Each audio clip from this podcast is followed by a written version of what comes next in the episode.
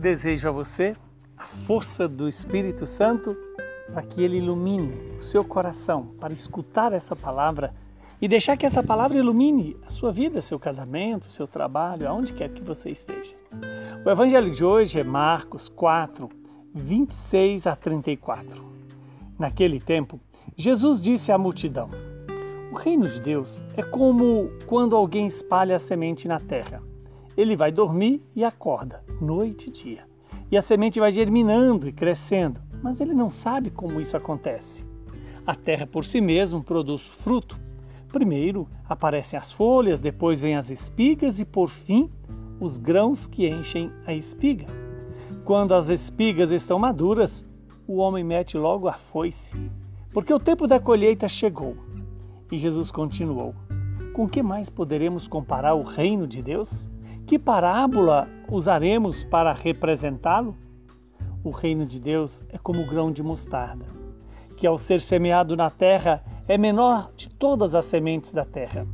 Quando é semeado, cresce e se torna maior do que todas as hortaliças, e estende ramos tão grandes que pássaros do céu podem abrigar-se à sua sombra. Jesus anunciava a palavra usando muitas parábolas como estas, conforme eles podiam compreender. Só lhes falava por meio de parábolas, mas quando estava sozinho, com os discípulos, explicava tudo. Palavra da salvação. Glória a vós, Senhor. Louvado seja Deus por esta palavra que ela hoje possa se cumprir em nosso favor. Hoje a igreja nos dá de presente a memória de Santo, Agust... Santo Tomás de Aquino, um dos homens mais extraordinários. Primeiro, na humildade, na simplicidade. Segundo, na inteligência na inteligência e, ao escrever a Suma Teológica, faz uma grande síntese de todo o conhecimento teológico. E aqui, até hoje, nós o seguimos porque soube, baseado na ciência do Espírito, conduzir a sua inteligência para revelar as verdades da fé.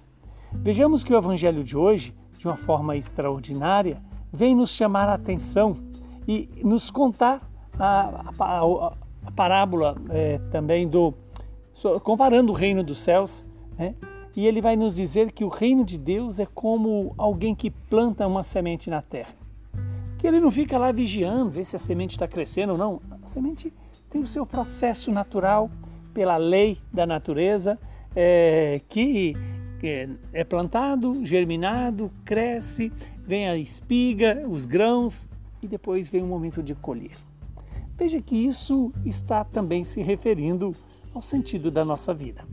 A nossa vida, ela tem um começo, tem um desenvolvimento e tem uma finalidade, tem um sentido. E esse sentido, quem nos dá é o próprio Jesus. Quando ele diz que a terra por si mesma produz o fruto, Deus nos deu uma natureza que tem uma lógica, que tem uma sequência e que nós temos que aprender a respeitar esse tempo da natureza como da natureza humana também. No entanto, Jesus vai dizer que o reino de Deus é como um grão de mostarda, que é, é uma semente pequenina, mas que quando é jogada na terra transforma-se numa árvore frondosa em que até os pássaros vêm habitar. O que, que isso tem a ver com a minha e com a sua vida? Na verdade, essa semente é a figura da palavra de Deus. Da palavra que é, é plantada no meu e no seu coração a cada dia, ouvindo esta mesma palavra, e ela é capaz de produzir uma árvore frondosa, ou seja, a nossa, a minha, a sua, a nossa salvação, que é ofertada gratuitamente por Jesus a cada um de nós pelo seu mistério da encarnação, da paixão, da morte e da ressurreição, que se faz presente na igreja através dos sacramentos. Que Deus nos dê essa graça de acolher essa sementinha e deixá-la gerar em nós essa árvore frondosa, a árvore da vida, a árvore do amor, da verdade, da justiça, a árvore da salvação. Que Deus conceda a cada um de nós essa docilidade, essa disponibilidade para acolher esta palavra que é anunciada a cada um de nós cada dia, para que participemos dessa vida eterna na Santíssima Trindade e com a Santíssima Trindade. Abençoe-nos o Deus Todo-Poderoso, que é Pai, Filho e Espírito Santo.